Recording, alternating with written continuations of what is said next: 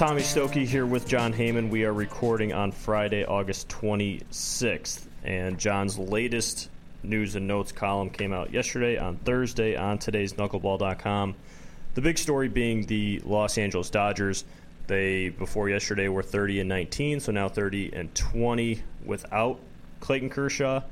Um, the one interesting thing that I found there was Andrew Friedman talked about the the cohesiveness that the team was showing and then the biggest news of the day was the Dodgers trading their backup catcher, who's hitting 190 in AJ Ellis, for Carlos Ruiz. So when we talk about cohesiveness, that was a, a big thing that um, I guess shook everything up, and there were tears in the locker room when he went. So is that really going to ruin the cohesiveness that they have in this run? No, I think his uh, confidence in the cohesiveness means that he believes that they are together and that one or two things aren't going to spoil that. Uh, you know, he's obviously a young GM. He's in that new group where he looks at the stats very closely, and uh, that has paid off for them as well with the rebuilding of the bullpen. But uh, uh, and I, I, he does look at the uh, cohesiveness, and he does give credit for the energy that Dave Roberts has brought. I think Roberts is a uh, if not the certain manager of the year, certainly one of the top two or three in the National League. He's done a great job. And I think that Andrew Friedman just has confidence that uh, Roberts can keep them together. I do think A.J. Ellis is a terrific guy, but, uh, you know, they looked at the stats, they looked at the uh, hitting versus left handed pitching, and Ruiz has been terrific in the last couple months in that category, and that's why they did the deal. Yeah, and I think it's a sign of um, confidence in Dave Roberts to do that, a first year manager, that, hey, we have enough veterans here. He's doing a good enough job that we can trade a strong clubhouse presence to make a move that, that makes us better. And I guess the, the thing that it reminded me of is last year with David Ross with the Cubs, a lot of Cubs fans were like, okay, I don't care if he's Lester's personal catcher or not. He's not playing well. We have to get rid of him. We have to get rid of him. Uh, obviously, he's playing a lot better this year, but – I guess when does that line get drawn that okay, a personal catcher for our best pitcher, yeah, but he's not getting the job done, so we have to improve there. Well, I think I think there's a balance. I, I think that AJ Ellis was looked at as valuable for the clubhouse, but he was hitting 190 something. So I think they looked at him as uh, a decent backup. But I think they were concerned, as I said, against the left-handed pitching. Uh, Carlos Ruiz has been terrific lately in that category, and I think they were concerned that uh, Grandal had been used quite a bit and may need a little more more uh, rest down the stretch. And if that's the case, they're going to have to pl- play the backup and uh, to have a guy with a, a above average against the left-handed pitching versus uh, how Ellis was doing this year. Um, I think that's why they're they made that choice. I don't necessarily think they wanted to trade Ellis in any way, and I'm sure people are very disappointed. I'm sure that Clayton Kershaw is extremely disappointed. Is not only a personal catcher, but a very close friend of his. But uh, I think weighing all factors, they came down the side of uh, let's get somebody in here who's going to hit better than AJ Ellis has hit. And uh, Ellis is a free agent, and it's interesting to note that uh, Kershaw may actually not be back this year. This is not just a note; that's a big story of the year. Uh, he's certainly trying to get back. He's got the herniated disc. He's thrown a couple of side sessions. Uh, he's going to continue to try to ramp it up, but uh, you know he he throws with a lot of torque, and uh, I think even people in the organization are, are now admitting, at least uh, behind the scenes, that it's iffy. They're not sure whether he's going to make it back this year. Certainly, they're very, very uh, uh, hoping quite a bit, but uh, I, I think it's a big question mark at this point. So, uh, if you're a personal catcher for somebody who may not make it back, your your value is probably limited at that point yeah, if he doesn't come back until the end of the month, then maybe he only has a, a couple starts before the playoffs, and you have to get there first. I yeah, think, I think, I think they, would will. take that. I mean, they would take anything in terms of uh, starts or uh, uh, participation from Kershaw. Uh, he may not have any starts this year. Uh, they're, they're still not certain that he's going to pitch at all this year, uh, and be and certainly be himself for the playoffs. And obviously, that's huge for them. They've been great without him. I give them all the credit in the world, which is what this column is about. Uh, but certainly, uh, Rich Hill's emergence there uh, is a big plus, and that's part of the reason they went out and got Rich Hill. Not just any pitcher; it was a guy who had a, a, a sub three ERA, uh, actually even much lower than that, and uh, that was a, a, a good replacement if healthy. I mean, nobody's Clayton Kershaw, but there was nobody else who could even approximate uh, what Kershaw does on the uh, trade market uh, this July. And going back to the the when does talent take precedent over a clubhouse? Yasiel Puig, they are. You said they're not looking to actively trade him. They're not desperate to trade him by any means, but they're also they don't appear to be on the verge of calling him up. He is playing better than Josh Reddick is. Obviously, he's in AAA. At what point do they have to look at it and say, he gives us the best chance to win on the field, and it doesn't matter what he does in the clubhouse, or does it never reach that point? Yeah, I, I think it was the case in, of Puig uh, was such that they really wanted him out of the clubhouse when they took him out of there and sent down to the minor leagues. Uh, uh, he, he wasn't having the type of year where normally somebody is demoted. He's above average defensively, a little below average offensively, but certainly not playing to his potential and uh, not really fitting in that clubhouse at all. So uh, they sent him out with the intention, I think, of keeping him down in the in the minor leagues. Uh, I, I think they have to be pretty desperate uh, to call him up. My uh, the word that I got was they, it was doubtful, quote unquote doubtful, uh, that he would be back with the team this year. But uh, he has been tearing it up. Reddick has been struggling mightily, and uh, so you never want to say never. Who, who would have thought they would have traded AJ Ellis? So you, you never know with these things. Uh, I mean, cohesiveness is important, clubhouse is important, but uh, if, if Josh Reddick continues to hit like this, they may have to consider in terms of the trade. They've gauged uh, interest from others. I think so far they've gotten teams that are trying to bottom feed a little bit and get uh, Yasiel Puig on a on a real bargain. And obviously, uh, if they were going to trade him now, it's they wouldn't get nearly what they would have gotten two years ago. But uh, I don't think they want to give him away. And that's what I hear. I, I know there were stories written a week ago suggesting they were wanting to give him away, but I think that was just spin uh, from somebody. Uh, my impression is, uh, and this comes from other teams, uh, that they've tried, and uh, the Dodgers are really not that interested in at least giving him away. They might trade him for something decent, but they're they're not just giving him away. Do you think the Ellis trade hurts the chances of Puig coming up? I mean, they still have a they still have plenty of veterans there that you know with their young guys that if they're going to call him up, I think that they have enough veterans to to make up for that difference. But I mean, anytime you lose someone, that I don't know that that helps his his case. If they're really worried about the clubhouse, Puig might be okay trading Ellis is one thing, but now you're going to trade Ellis and call up Puig, who we don't want in here.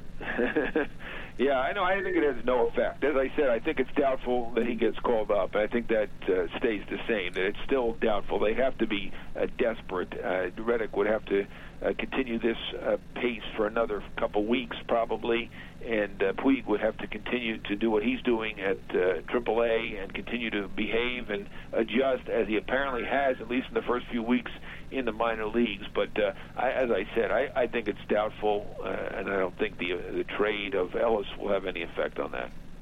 They would could have used any offense last night, and right on cue, you wrote yesterday that there are people saying that they don't think the Tampa Bay Rays got enough back for now San Francisco Giants starter Matt Moore, who threw 130 pitches last night, finished one out away from a no hitter on Corey Seager, Corey Seager bobblehead night, a, a bloop single to right breaks that up.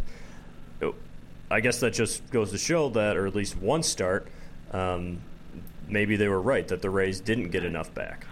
Yeah, you can't make a uh, judgment on a trade on a few starts, or he certainly one start. His first couple starts were not that great. Uh, you know, if you look at trades in the past, like the Wil Myers trade with San Diego, it looked like a disaster. Then it looked great. Now it looks pretty much fair that they traded uh, Trea Turner and got Wil Myers. So it goes back and forth, and it takes years sometimes. In this case, these are kind of known entities, so you have a little bit of better idea going in. It depends what you think of Matt Duffy. I think he's a solid player. Uh, they've moved him back to shortstop in Tampa, where he played in the minor leagues, and uh, they have every faith in him. But uh, I think some people from the outside looking in are saying that the value of pitching was such that you should have gotten a big time prospect for a good left-hander like Matt Moore or a, big-time major league player. And I think Matt Duffy's looked on as a very good player, but not of that ilk at this point. I just think it's the question of the value of starting pitching, uh, particularly a left-handed starter, is much higher at this point than uh, just a, your average. And I don't want to put Matt Duffy down. You're uh, a good a major league starting player. Um, that's just the way things have gone in the baseball, and I think that's why a lot of people have that opinion. And I think a lot of people expected them to hold on to Matt Moore and the rest of their guys until the offseason, and so maybe that's why if they were going to trade him now, that they didn't come away with a superstar prospect package of some kind. But when you look at last night, and I don't know that there is ever a right answer when it comes to a no hitter and what that leash is. Do you think that they went too far with him yesterday? A Tommy John guy, a four-run lead, and 130 pitches for a no-hitter attempt. Yeah, I mean, I always, it's easy for me to say I don't run the team. I'm not a manager. Uh, I always err on the side of caution, particularly after seeing uh, what we saw with Johan Santana. And of course, they're going to say, well, we don't know exactly what happened. Well, Johan Santana was pitching great through the no hitter, 134 pitches and uh, immediately after that started pitching poorly. So uh, you know, it's possible it was just coincidental. Uh, it may not have had anything to do with him staying in there. But I always err on the side of caution. I think a no hitter is great, but it doesn't make a career. Not one of this, uh, not one of uh, Matt Moore. It might have made somebody's career, but he's a good enough pitcher that uh, one game does not make or break his career. He's got a good contract. He's got young He's very young. He's got a long way to go. Uh, so I always err on the side of caution. I, I saw Bruce Bochy was pacing back and forth. I do think Bruce Bochy is the best strategic manager in Major League Baseball, and that's why he got that a raise that we just uncovered of six mil- to six million dollars a year, which is the highest salary AAV wise in Major League Baseball. One thing I would say though, uh, Bruce Bochy has the gravitas and the background that he would be one guy who could pull somebody out an inning or two innings uh, to go before a, a no hitter. I know that the manager is going to be, get a lot of heat for that, but I think Bruce Bochy's reputation is so spectacular and his background, his resume, so spectacular.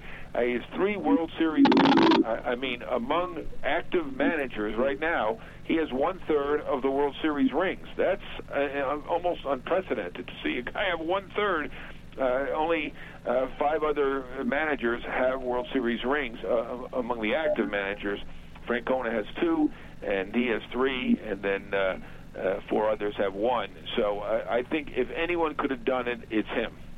Yeah, and I mean Dave Roberts early in the year pulled Ross Stripling. I think after it was seven and a third, and he just got killed for it. Ross Stripling's dad, I think, came out and said, "Thank you for taking care of my son." Um, I asked a player yesterday what he thought he said, "Hey, it might be the only chance he ever gets." I disagree with that, just because you're talking about a much bigger picture here. That he's 27, he's already had Tommy John once. Um, you have him for multiple years, and you're still trying to to make a playoff spot. And so, if you lose him for even a start or two, that could be the difference from you know, what, from a playoff spot or or not. So right, it wasn't going to determine whether they won the game. They were up by four runs, so it was all about the no hitter or not, or the not the no hitter. It was no hitter versus concern of health more than anything else. It wasn't a, a four to three game or a two to one game. I guess with a no hitter, it would be more likely a one to nothing game. Uh, and he's pitching great and saying, "Well, we want to win this game. We got to keep our best pitcher in there." No, the game was basically won at that point. You you, you would hope. I know San Francisco's had some problems with its late inning relief, but you would be pretty confident to think they could have protected that four run lead. One of the other things that you talked about in your um, column on Thursday on today's knuckleball.com was potential MLB rule changes. Uh, Rob Manfred wants to speed up the game. I was at the Diamondbacks Braves game, I believe it was Wednesday, and the first nine innings took four hours, and then it went to the 11th, and the total game time was four hours and 45 minutes. I think that was more of a case of just two not good teams playing each other, and you get bullpen changes all the time down the stretch. But when you talk about wanting to shorten the game, I guess what is there an effective way? I know there's the, the, the pitch clock, there's pitching changes, limiting those, um, limiting a shift. I guess is there anything that can realistically shorten the game? Uh, I'm not sure there is, and my understanding is that uh, Rob Manfred showed a tape, uh, maybe not of the whole game, even though it was a quick game, the Game 7 of the 1960 World Series, which was a high-scoring, very exciting game, a lot going on. Only took two and a half hours, but it was a, a, tape of, uh, of highlights of that game and to show uh, that it can be done. Uh, obviously, that's a long time ago. That's even before I was born, uh, so we're talking a while ago.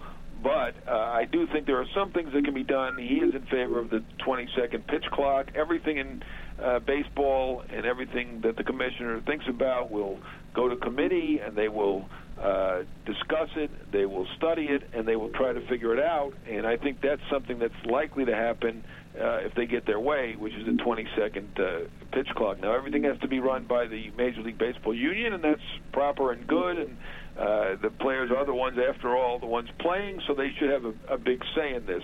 Uh, as far as the 154 games, I think maybe somebody on the player side w- wouldn't mind that, but I, I don't see that happening. Uh, MLB does not seem to be in favor of uh, shortening uh, the season. Uh, they might consider it if they get some other kind of give back, but uh, eliminating uh, seven games of 161 is, you know, basically taking out almost four percent of the season or about that.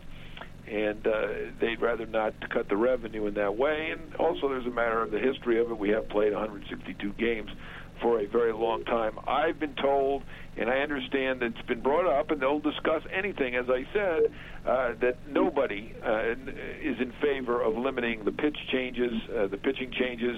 Uh, obviously, we talked about Bochy before, and he's not the only, I don't want to say offender, but he's not the only one that takes advantage of using many, many, many pitchers during a game. Uh, it seems like all the managers do it now. Uh, but I, I don't think there's any impetus to change that and say you can only use three, four, five pitchers in a game. I think the player's health uh, is still at stake here. We don't want to do anything that could jeopardize that, and that just really changes the basic strategy of the game. I don't think we want to get to that point. Yeah, when it comes to the pitching changes, I mean, then you're just it's just going to turn into. I think Joe Maddon might be for that because then he could put Travis Wood in left field more often and to, to reserve those those pitching changes, but. I don't think that makes a ton of sense. I, I don't know about the DH if that'll be universal or not. Um, 154 games makes sense in theory, but having to give away that revenue easier said than done. Uh, the shift, I don't know that that makes a huge difference either, and so I think what I experienced on Wednesday being a four-hour game is just two bad teams playing, and, and that's what happens um, when guys can't get anybody out, walking people and stuff like that. So yeah, but we have the Yankees, Red Sox. They play the longest games of them all, and usually they are two good teams. Not always, but usually they are. And uh, they just very uh, tense games and uh, uh, take a lot of pitches. The better teams sometimes just take a lot of pitches. Now, of course, some of the worst teams throw a lot of balls, so uh, I don't think it was uh, a factor necessarily of bad teams versus good teams. I think all the games are kind of long at this point, and as you mentioned the DH, I just thought I'd mention I have not heard any impetus to change the status quo, which is obviously DH in the American League, no DH in the National League, uh, and also the sw- the shift. I, you know, I'd like to see somebody learn to bunt.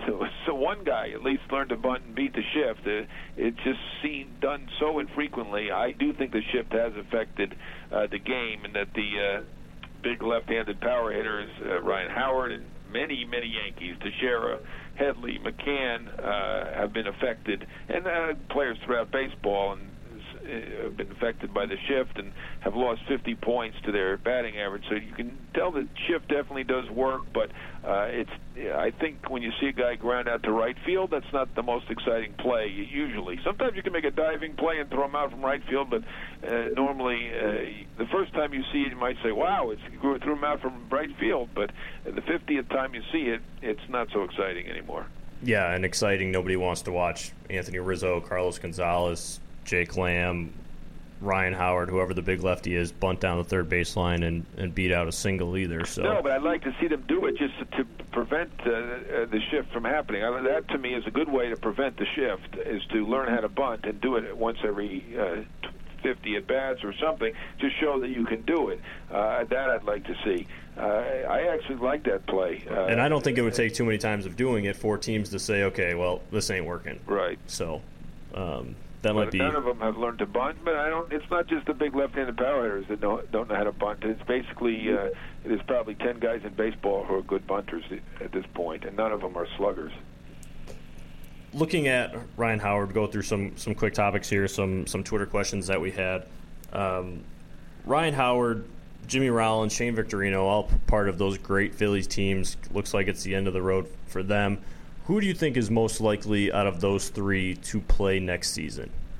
I think it's probably Shane Victorino. He was insisting on a major league deal uh, this year, and I think he's going to regroup. From what I hear, uh, that may mean accepting a minor league deal uh, to go into spring training and, and give it a shot. Uh, you know, I, I think that he, he'd have a decent chance for that. Yeah, I think Ryan Howard has had a, a decent second half, particularly against right-handed pitching. If you put on an American League team, maybe. Uh, you know, I'm not sure. He's still hitting around 200. Uh, I think he's determined to come back, and if they do outlaw the shift, that would help him immensely. I know he'd like to play in Tampa, or at least I, I would think so. He does have a big home there in Clearwater, uh, and that's convenient. But my understanding is the Rays want to have a very athletic type first baseman, which is why they have the shortstop former shortstop Brad Miller there now. So I, I'm not sure Tampa's the solution for Howard. I'm not sure that he's going to get a job. That's why I go with Victorino. Rollins at this point, I think he was given a shot this year to try to prove it with the White Sox. Didn't quite do it. He, he doesn't seem to be in the mix now. So I, I think Rollins is, by and large, retired. In the column, I did suggest be nice to see Philly bring him back for one last go around. I'm not sure there there is uh, as sentimental as I am. I think Rollins was a great Philly. Uh, I wouldn't mind seeing him play a little bit in September, but I, in terms of coming back and playing next year, I don't see that happening for Jimmy Rollins. Bring Rollins back and pair him with J.P. Crawford, but it doesn't sound like J.P. Crawford will be getting the call up anytime soon, like his uh, fellow catching prospect who they just called up. Yeah, no, I don't think so. I think that uh, you know sometimes these decisions are affected by 40 man, by uh, uh, by playing time at the major league level, how that might affect the contract situation, and it just seems right now that there's no impetus to call up Crawford. Uh, I think he's done a good job. He's been a solid defender, and uh, he would not embarrass himself at the major league level. But I don't see them rushing him. On that note of AAA players and with September call-ups, Tony La Russa said to the Arizona Republic, I believe it was, that big reason or a big reason why Shelby Miller isn't being called up is because he's bought into what they're doing. They're in a playoff race, and he doesn't want to leave them. How much do, are you buying that as a legit excuse for not calling a player up as being a in a playoff race in AAA? Um, well, no, that doesn't sound very likely to me. Uh, I mean, I guess you could be have multiple reasons. That could be a small part of the total picture, which could be also uh, making sure that he's okay after just an abysmal start to the season and maybe delaying the free agent clock if he's kept down there long enough. That's a, another uh, possibility, not one that teams normally discuss very much, but I, I don't think you can ever count that out. But I mean, obviously Shane Miller made it. I mean, uh, Shelby Miller made his own bed here with the 7.14 ERA at the major league level, and as he said, he was surprised they had kept them up this long. I think they gave it a long chance, uh, even though we were surprised at the time. Always in the minor leagues, but if you look at it, he had a lot of starts. It's hard to have a 7.14 ERA with a lot of starts. So if if delaying his free agency is part of the reason, you know, I normally am not in favor of that, but they're out of the race. You know, they have other reasons that they gave. Uh, you know, it's hard to prove, and uh, you know, I think that's a possibility as well. And on that Diamondbacks note, somebody asked if uh, you had known if Zack Greinke cleared waivers or not. Um, on that note, you th- go ahead. Yeah, I had not heard that. I would assume that uh, he would clear waivers. I, I know that Arizona put a lot of people through. Uh, I just think they're committed to their plan, uh, at least as much of their plan as they can be committed to. Greinke has done okay while he's been healthy. Obviously, got off to a rough start, particularly at home. Had the DL stay. Uh, had a rough outing recently. It's not been perfect, but he certainly would not get claimed by anybody. They were only the only team willing to pay him $34 million a year at the time. Uh, and for uh, six years, now he's got five years to go. So he certainly would not get claimed. It would be difficult to imagine uh, him being traded. But you know, if you go unclaimed, you can be traded. So uh, it can't be ruled out. But I, I, I don't know if I've ever seen a player of that stature uh, traded uh, in late August. It is pos- theoretically possible, but extremely doubtful. Yeah, I don't know that they're if they if they weren't ready to trade Shelby Miller for three pitchers that were either in the majors or close to the majors from the Marlins, then I definitely don't think they're ready to give up on the the Zack Greinke deal. Um, yeah, they may be regretting that Shelby Miller decision at this point, though. Uh, you, you know, uh, I'm not sure. We don't. It hasn't come out who the pitchers were, but as I heard, it was a pitcher that was in the majors too close that you just two of them close. So uh, that's a pretty good offer that the the Marlins made. Um, and certainly there were people in the Diamondbacks organization that were willing to do that at the time. Looking at Greinke's former team, and I, I know that there have been some on Twitter that want to throw out the idea of just go bring Greinke back and get him for half of whatever the Diamondbacks are paying him. But looking at the Dodgers and, and their offseason, I know that you, you touched on Justin Turner in your column. What's going to be their number one priority in the offseason, or is it too early to tell? Well, I think they, like a number of teams, uh, they have to figure out the starting pitching situation. Uh, presumably, Kershaw will be back, but uh, Hill is a free agent. Uh, Anderson, not that he's done anything for them uh, this year, um, he's done nothing. Uh, he's a free agent. Uh, we'll see about the uh, health of all uh, several others. Uh, McCarthy who started the year on the DL, is now back on the DL with a different ailment. Uh, we've got Kazmir on the DL. He's got an opt out. I doubt he will take it at this point, um, as he's a guy who's cleared waivers, so he's worth less than his contract, presumably. Uh, Ryu. Uh, uh, presumably will miss the rest of this season. Will he be back uh, next season? Alex Wood, basically the forgotten man. What goes on with him? So uh, they've got to figure out the uh, starting pitching situation. Most of all, I do think they will try to bring back Justin Turner, who's become a big star with them and has done great. But as we know, the Dodgers look very carefully at the age of the players, and from what I understand, they were they're not going to do anything crazy, which means probably try to avoid a four-year deal, five-year deal, anything of that ilk. Well, the guy's a big star, and he probably can get a long deal somewhere else. He's certainly uh, a better player than Headley, who got uh, four for fifty-something. Uh, uh, he should get a, a very good salary. This is a guy who was a utility man, and uh, they did a great job getting him, and uh, he has become a legit star another National League team that will have a busy offseason, but it could be a busy offseason in the front office is the Chicago Cubs. Is there any reason, any update for one on Theo Epstein and an extension, and is there any reason to worry because that's not done yet?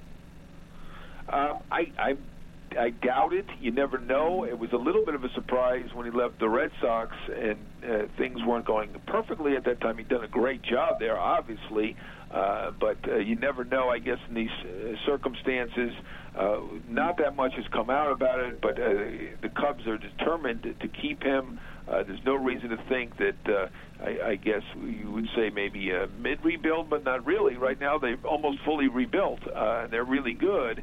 Uh, no reason to think that he'd want to leave. He's got it set up there with Maddon, who's doing terrific. Obviously, as the manager, they have quite a great team, as we all know. So I figure they're going to work it out. I think the real issue uh, has been, and this is kind of third hand, but is certainly very, very believable, is just the fact that Andrew Friedman got the big contract with the Dodgers, which has been reported to be seven million a year. I've heard that he has incentives that can make it even higher than that. And uh, Theo Epstein, at least on the reports, was making somewhere in the neighborhood of four million dollars. Obviously, none of these people are poor, but uh, going on their accomplishments, I think Andrew Friedman. I, I happen to think he's very good at what he does, and obviously is doing a very good job overall this year, and he did a very good job in in Tampa. But going on their accomplishments and what Theo is doing in Chicago, uh, it's hard to see him. Uh, asking or even accepting uh, less than the highest paid uh, baseball guy. Now, uh, at this point, we call them baseball presidents, not GMs, but he's in charge of the baseball operation. So uh, that's probably the sticking point is uh, trying to get over uh, uh, Friedman and how much over. Now they're not going to say that out loud. It's not something that's uh, indelicate to talk about. It's not something you want aired, but I think reasonably that's probably the issue. Uh, exactly how high are they going to go for him? But I, I think ultimately they will get it done. And I don't know how much negotiating power the Cubs even have there. Theo can say, just sign the check and I'll fill in the numbers, and I don't really know how they can say no at this point. Um, the argument for GMs and presidents to make more than they're making. I mean, if they're spending 200 million, I mean, and they have all this control of putting the roster together, do you see their values in the the contracts that these GMs and decision makers are going to make? Are these going to start skyrocketing here? Maybe starting with Friedman, going to Theo, and down the road. Yeah, maybe for a couple guys they will. Not for everyone. Obviously, not everyone can be in first place. So uh, not everybody's Theo Epstein, who's won two World Series and may win uh, break another uh, obvious uh, losing streak here of 108 years with the Cubs. Uh, you know, if if he does that, I mean, you got to uh, basically uh, knight the guy, uh, much less you know worry about what the salary is. Uh, I do think he is a special case. I don't necessarily think there's a big trickle down effect. Uh, I do think that uh, the guy in charge, uh, it's a 24 hour job, 365 days a year, should have a high salary, not probably paid like a utility infielder, as some teams do, or even less in some cases. Uh, it's a huge job with a lot of responsibility and more effect on the team's roster and ability to win than the manager has and a name in the Cubs front office that's going to be brought up for what I believe just about every GM or president job that there is, Jason McLeod. Do you think that he, Jed Hoyer, and Theo, do you think that they stick together through this plan? I know that they've hinted at that or said that you know they want to, they want to finish the job. Right. Can McLeod really turn down jobs to stay in the role that he's in? Well, people have done it before. Thad Levine has turned down a few opportunities in Texas, at least to interview for jobs, or even after he's interviewed, said, you know, I'm going to stay here as the assistant GM with Texas. Um, it depends, you know, how much they love their current job, and certainly some teams pay those assistant GMs uh, pretty good salaries. And uh, I know if Thad Levine had the chance to at least interview in Arizona and keep going, I think he had a phone interview or one short interview and didn't keep going. You sometimes it works out better to stay and wait for the right opportunity. You never know. Um, I do think, uh, like you, that Jason McLeod will have opportunities. Obviously, we know Minnesota has an opening now. You know, you hear his name somewhat, but uh, not necessarily from the people in charge. They've been pretty quiet in Minnesota, and uh, they've got a search committee uh, looking. And you know, his name is going to come up. Levine's name is going to come up, and uh, obviously there are other uh, top guys. But uh, you're right. He has said that uh, he wants to stay uh, with the Cubs, so it'd have to be probably the right situation for him to leave. The Minnesota Twins, as you just mentioned, looking for a GM. Ken Rosenthal mentions that they, in addition to a GM, are actually looking for a more of a president role who will then hire a GM. You, you named a few guys in your column. Who do you think? I, I, know that they're quiet, but who do you think are some names to look at there, possibly uh, the best fit? Yeah, uh, the original names that I heard uh, included uh, Alex Anthopoulos and Josh Byrnes uh, from the Dodgers now, former GMs elsewhere. Um, I, I'd heard from Major League Baseball Peter Woodfork and Kim Ng. Um, I'd heard Ben Cherington, a former Red Sox uh, GM. Uh, obviously, McLeod and Levine and many others are out there. Uh, Dan Kantrovitz, who was a runner-up for the uh, Brewers job, could be a candidate as well. Uh, my understanding, as I've heard, they would like to get somebody who is very adept at the uh, SABR side of the game. Not a shock. They had the ultimate scout at Terry Ryan. Oftentimes, when they make a change, they often go to the other side and say, you know what, let's try to do it the other way. Uh, they did that in Milwaukee, where they had Doug Melvin, who was a, a long-time uh, scout, uh, an older guy. Actually, did a, a good job overall, uh, but they went for a young guy who was uh, very adept with number stats. Uh, David Stearns, a Harvard man. So, uh, you know, I think that's just the way the game is going generally, that they look for young, they look for Ivy League, and they look for SABR. And uh, I don't think there's anything wrong with that as long as you have a balance. Do you think it's a it's a job the Twins that is that the top guys out there will jump at, or is it a situation where you know, we're going to wait for something else? Uh, I think it's a pretty good job. I, you know, it's not a small market. Uh, Minneapolis, St. Paul. Uh, it's obviously not the biggest market, but it's not a tiny market. Uh, I think that they have a great ballpark. Um, I think the owner has a, a decent reputation, uh, Jim Pohlad. Um, obviously, he did pull the plug here on, on Terry Ryan, longtime guy, but they've had a, a lot of stability in that organization. Uh, and they have some good young players. Uh, they're obviously not doing it right now. They need pitching. There is a, a puzzle to sl- solve there, but uh, they do have guys with ability. Uh, is Sano, uh, Buxton eventually will be a good player, uh, and other Kepler, other good young players. So uh, I think that's uh, among usually the jobs that come up open are teams that are not winning at the moment. So I think that's a given. You put that aside, you look at the other factors. I would say that's a, an attractive job. The AL East is the the tightest race right now. How would you handicap that? All three could get in with two wild cards. Only might be two of them that get in.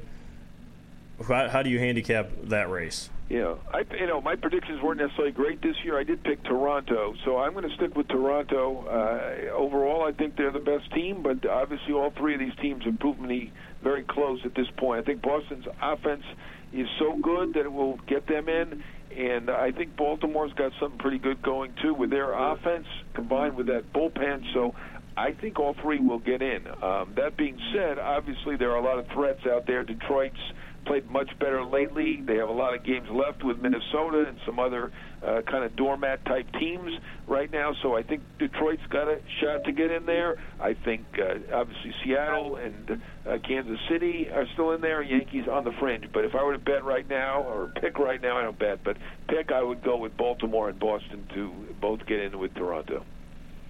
Boston needs bullpen help. Jonathan Papelbon still doesn't have a team. Is he ever going to have a team the rest of this year? Well, uh, was it ten days ago or so that we heard that there was strong interest and uh, everybody wanted him? Uh, you know, obviously the agent is working there. Uh, I, I, you know, uh, me, I wouldn't bring in Jonathan Papelbon. Uh, I wouldn't have. I wouldn't bring him in when he's throwing 98. So now that he's throwing 89, uh, I can see why there is not a rush to sign him. Obviously, he's been an issue. You, you choke the best player in the National League. Uh, that's not a good thing and uh, you know, so this guy was a malcontent in many places. You know, I don't know. We don't know the full story what happened in Washington, but the story was that he he wanted out. Well, was it because he wasn't closing now? I mean, he's not going to close for any contending team, so is he going to be happy anywhere else? But you know, that could have been a little bit of a, a diplomatic way of saying we're cutting him. He's just not that good. So uh, at this point, I'm skeptical anybody wants Jonathan Papelbon. And the most important question that everybody wants to know is when you go to Arby's, what do you order?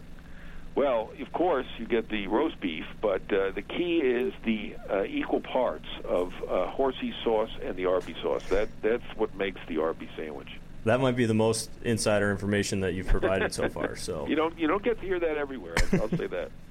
Uh, for Jon Heyman, Tommy Stokke, you can find us on iTunes soon. Um, otherwise, Thursdays, Fridays, we will be recording off of his notes, which you can find on today's Knuckleball. Thanks, Jon. All right. Thanks, Tommy.